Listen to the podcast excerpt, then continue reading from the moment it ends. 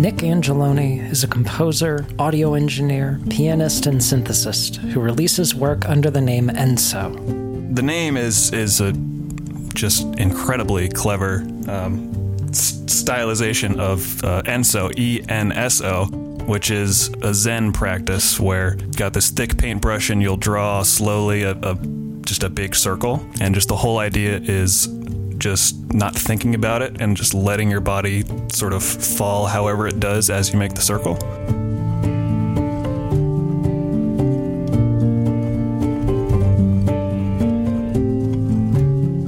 In general, my process is not very cerebral or even deliberate most of the time. Um, like, it, it's rare that I will have an, a concrete idea in my head before I go to record or, or compose. And I'll, you know, it's rare that I'll be like, I want this track to be about X. Now let's try and make something that gets to that point.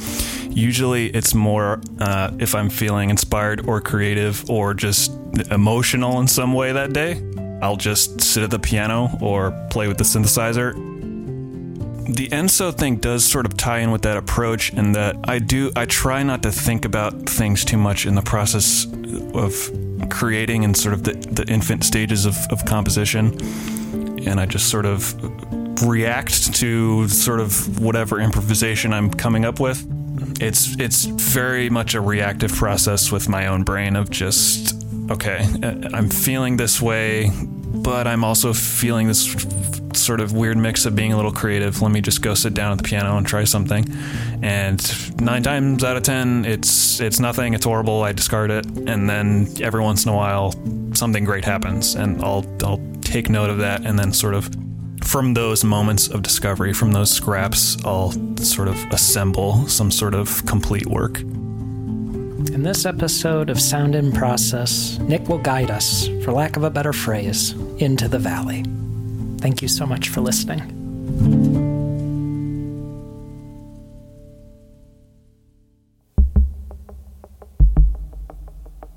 There are tracks like uh, Into the Valley, which is like this complex arrangement with all these layers and this this big build.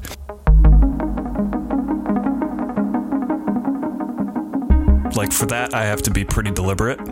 And then there's also tracks um, that are much more free where where I really I just recorded straight from you know two track live and just how it came out was how it came out and so I, I like to sort of mix both of those ways of working.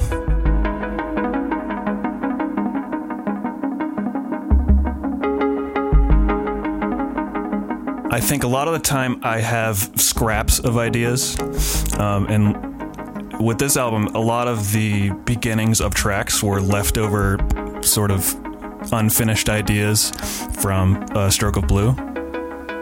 I sort of revisited some of those scraps and repurposed them to fulfill the vision of this new album. That happens a lot where I, I, play with these tools and these instruments and I get little ideas that I will then sort of construct over long periods of time. Like some tracks take forever. Into the Valley, I had the beginnings of that track idea for probably two, three years at this point, and I just sort of building and building on how how I wanted that to develop. And like the ending piano part, working that in was that was totally new for this album. So it's it's combination of collecting all these things that I'm that sort of excited me in the past and then repurposing them to fulfill the, the, the vision of you know whatever I'm trying to go for now.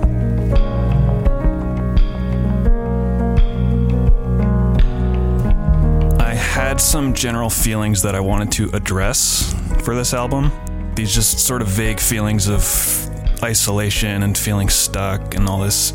But then, as the album goes on in the creation process, the vision becomes more focused along the way almost.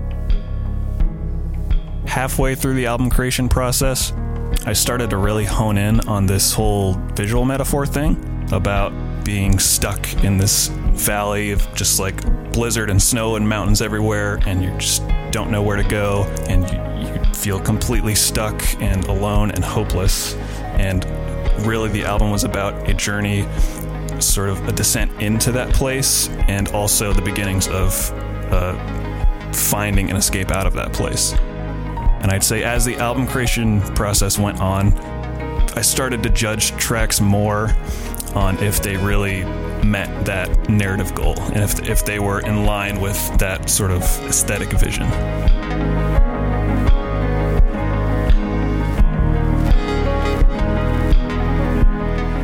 One of the hallmarks of Nick's fantastic 2018 album, A Stroke of Blue, is its careful balance of felted piano and electronics. It's an album that's full of accessible moments that twist in just the right way.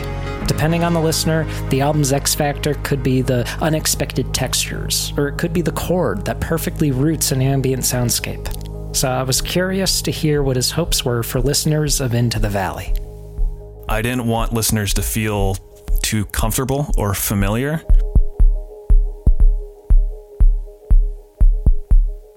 I wanted them to feel sort of confused. Because at times, sort of as a reflection of the just mental confusion I was going through, basically. Like, Drums and Drama is very much like a there's no pitch in that song except for the chord at the end. Um, and that was that was a, a super deliberate choice. I think sometimes I was so just sort of lost and anxious and depressed that I, I didn't even sometimes just language exhausted me. Just reading or seeing words or hearing anything or listening to music. Eh, so often I, I, I didn't want to hear anything. And so I think drums and drama is kind of about that. It's about stripping away these sort of emotional anchors into this feeling of just like total sort of numbness, like overwhelming numbness.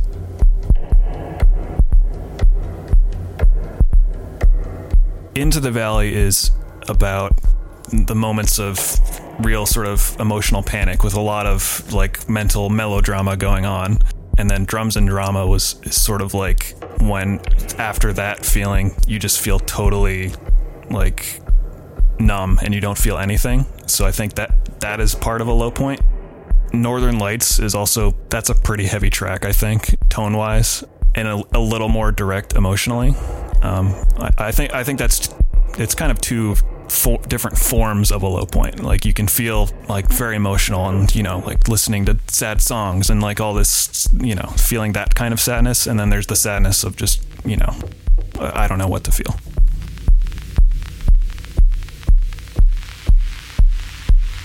Plumbutter was a a big big character on the album. I think all of the like pretty much all the noise and textural stuff and all the like electronic drums you'll hear that everything on the album is is Plumbutter.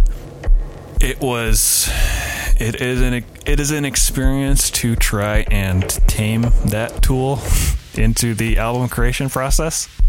Like on drums and drama, I had set the rolls such that they mostly stayed in time. Very strange. Like every 13th or 14th like hit of this the you know, one of the drums, it would just like be completely out of time.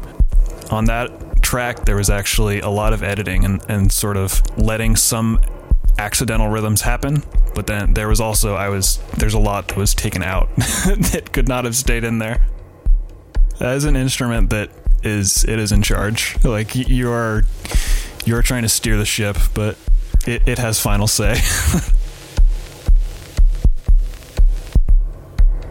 There's a like a wooden beam that goes across my piano, like where the keys end, and it's it's weirdly like not dense and i just like noticed one day like okay like how does it sound if i throw the mics up real close and hold down the sustain pedal and just bang on the piano and it with you know with the right technique and processing it kind of sounded okay. And so I, I, sort of took that idea and I was like okay how can I make this even cooler? Like how can I take this use processing and reverb and panning to turn this very simple idea of like using a piano very much not how it's supposed to be used? How how can I make this interesting and turn this into some sort of space that people can inhabit? The piano if you do it right it like it can be like a drum and then you know that can mean both literally banging on it or it can mean playing it you know dampening the strings or just Um, like on this album, there's lots of um, fourths and fifths are like everywhere. It's it's very much like I almost think about it like I'm playing a marimba at times. Like it's it's very much that sort of thing. Like as opposed to thinking about it as okay, this piano just has to be this this you know the traditional melody melody right hand bass line left hand sort of thing. It, it, it can be this this very open sounding bell like malleted instrument sounding percussive thing.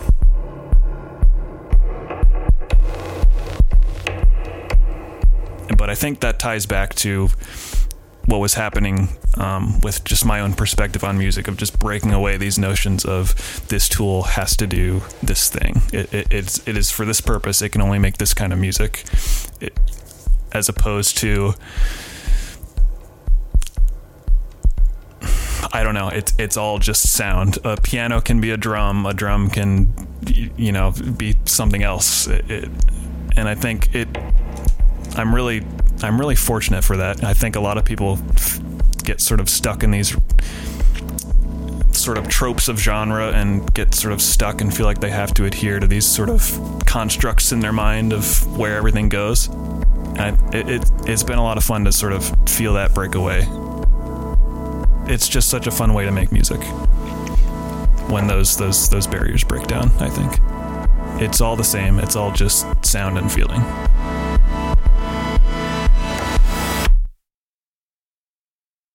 I'm not trying to make tracks to like be clever. Compositionally, I think most of my music is is really simple, and so a lot of the complexity comes down to the sound. And so I think people can sort of they can anchor themselves to these these pretty straightforward harmonic things going on, so they don't feel completely lost. Um, but then they can sort of feel grounded but then also feel these new sounds they hadn't heard before from these electronics.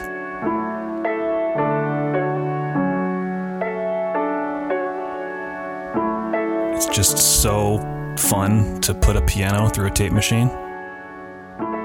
It's just so, there's something very, very inspiring about that combination. Nagra Phase was um, with this Nagra 3 I have. I just recorded myself playing these three chords for like three minutes straight.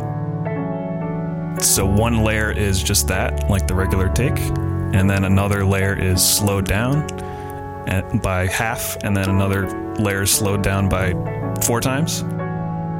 It took a while to find the right sort of voicing to make these things work together, but a really cool thing happened that uh, I probably wouldn't have come across if I was just writing on the piano of just the way these like sort of accidental harmonies that were made by the way these things were phasing with each other. I think that's part of it. it. part of the joy of processing is, is a lot of really unexpected results can happen that are really inspiring and make you sort of rethink the source.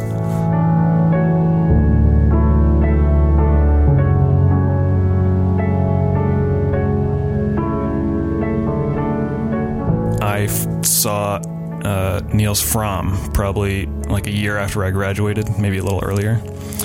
And that was when I was like, okay, wait, you you can make this kind of music and people will actually listen to it. Like there are actually people that enjoy listening to this kind of music.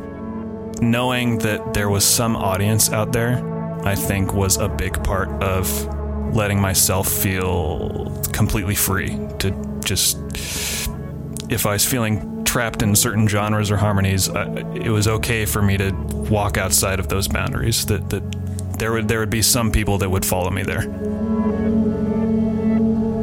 When it comes to the blend of traditional instruments and electronics, I think something really cool about that is that like Nagra phase, I it's it's open fifths. It's like three open fifth voicings. Anybody anybody could play that but it's about how you take that idea and process it and turn it into some kind of space for the listener to occupy. I think there's there's just so much that real instruments have to offer and I think it helps anchor people a little bit and give them a bit of familiarity like okay like I know what a felt piano sounds like. This is pleasant. Like I I put put puts them at ease maybe a little bit. Like okay like I I trust this this artist they're not just making something completely out there that I don't understand. Like there are things that I do understand. And so maybe they take that familiar trust and then hopefully that trust transfers to the tracks that go a little bit further out there and maybe breaks people's sort of intimidations down and makes them think about things a little bit differently.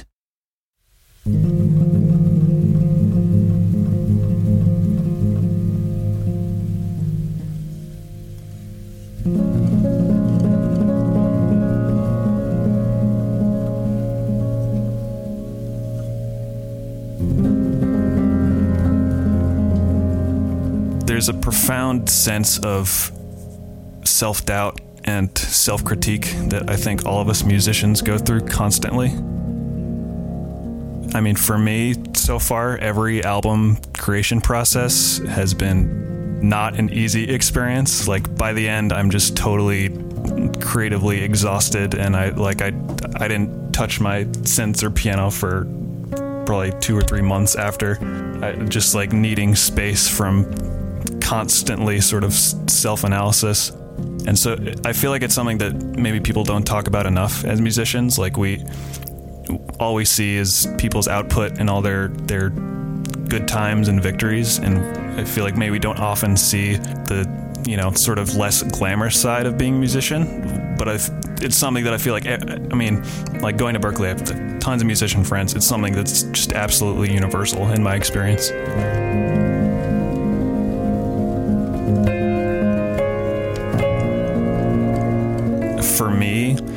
whenever I see someone expose themselves and make themselves vulnerable and you know sort of take away the facade of you know they're this perfect genius artist and sort of reveal the the, the underbelly of the process that always made me feel much much better. I wanted to both explore it both just to better understand those feelings for myself but also just to put out the energy into the world that that others are going through this so that, you know, maybe someone else can can feel a little more confident about themselves.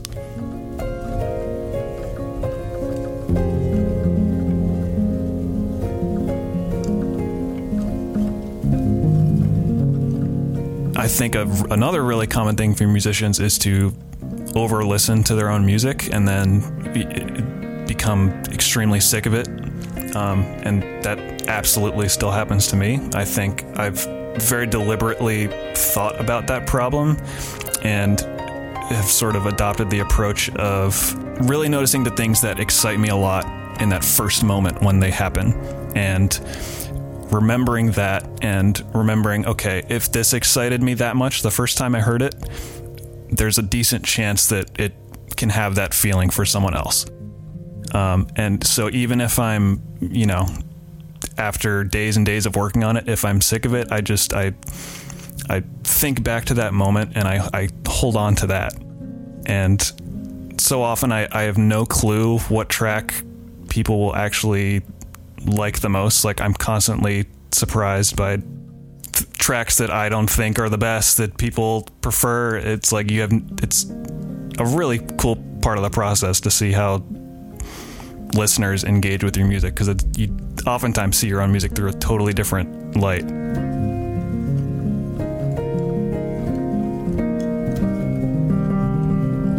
I think we can often put composers or artists on these sort of unreachable pedestals, and we feel like we have to trace their path and, and sort of find some kind of just deep, deep expertise that we don't have. Um, but I think what I've realized, I think what a lot of people probably realize is that so much of the process is is play, is just messing around and you don't know what you're doing, but you identify what's good and what's not.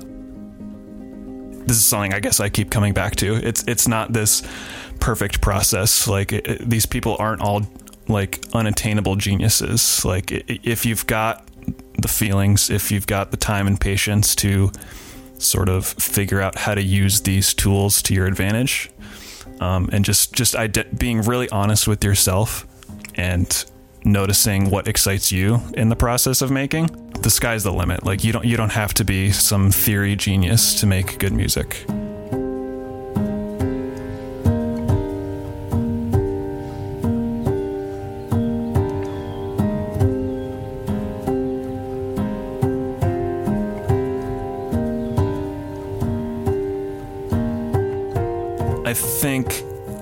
Something that happened for me over the past year or two was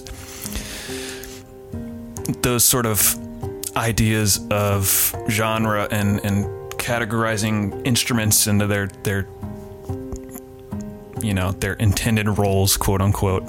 Those sorts of things for whatever reason started to sort of break down in my mind those barriers and it almost started to feel like no like everything these are all the same like a synth is the same as a piano like it's all just it's all just sound it's just it's I don't have to think about the piano as okay on the piano I, I can only make this kind of stuff and I, I could never combine it with this electronic stuff because it, will be too different. And people will be like, I wanted to listen to felt piano, but what is this electronic stuff? It's like, no, I, th- I feel some sort of connection between all these things, so it, surely someone else does. So that's sort of my approach.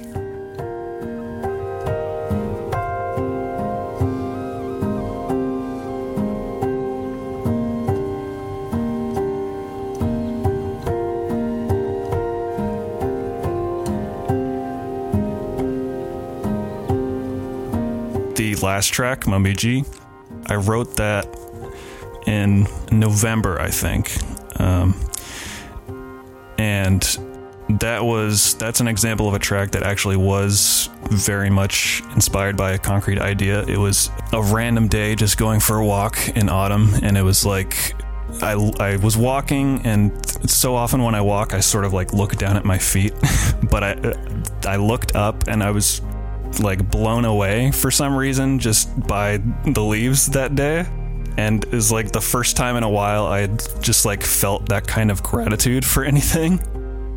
And so I was like, okay, I gotta just like find a way to just. I like went home really quickly and just sat at the piano and wrote that. And it, it there's a touch of melancholy, but it's it's got a it's definitely the most hopeful song of the album and so that that's why it's it's it's the last one.